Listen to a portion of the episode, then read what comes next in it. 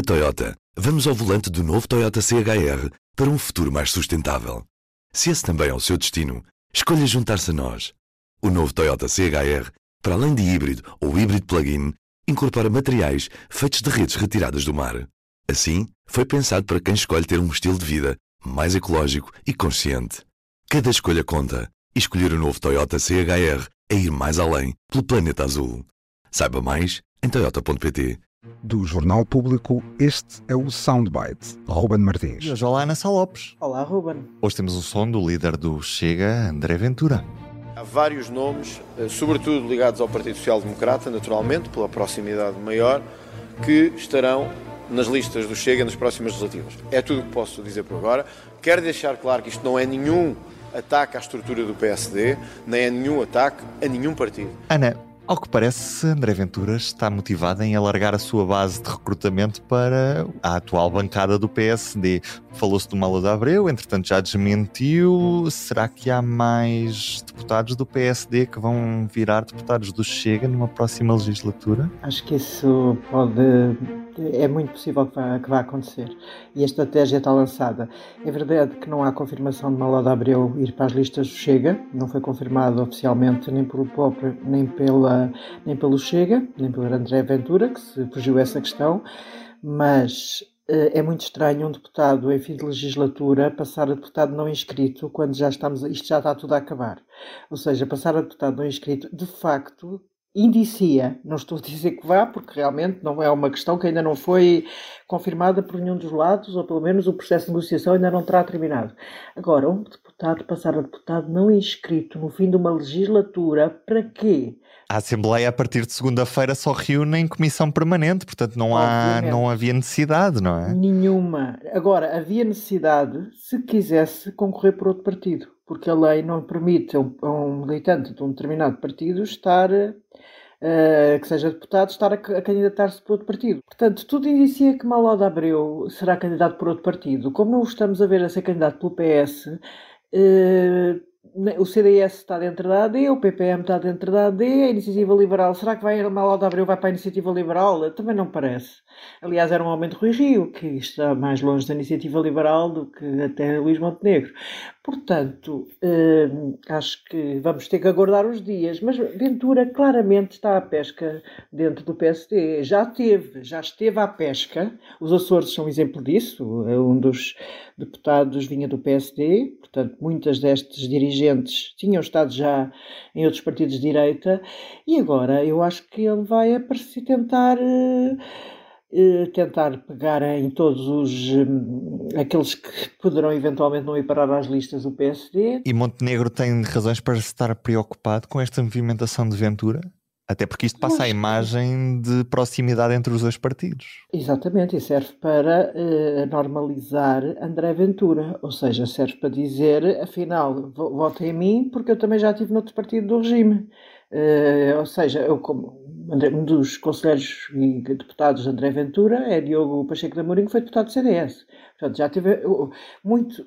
Quantos mais pessoas, dirigentes conhecidos, que tenham estado nos outros partidos, PSD e CDS, e que agora se apresentem em nomes de Ventura, mais Ventura se torna normal.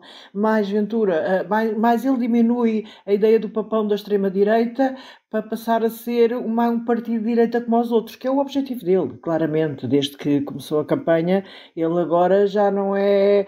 já não anda a falar eh, todos os dias em castrar pedófilos, não é? Isso acabou, é uma coisa que acabou, agora o, Uh, a linguagem é outra, é que quer ser outro líder de direita. Aliás, diz até que quer ter mais votos que o PSD.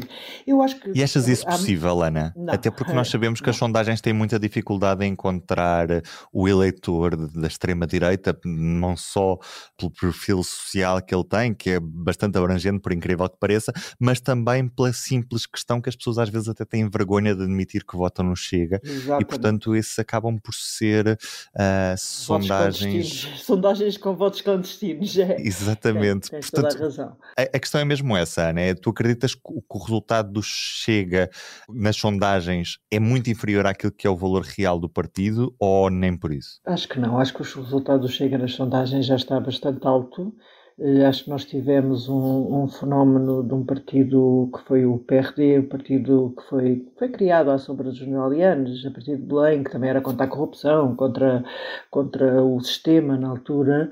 Estamos a falar altura, estamos a falar de 1985, quando o PS teve 20%, coisa completamente impensável, e esse partido teve 18%. Ou seja, eu acho que é bem possível que se possa, neste momento, repetir, uh, repetir com o PSD e chega o drama que, se, que aconteceu em 85 com o PS e o, e o PRD.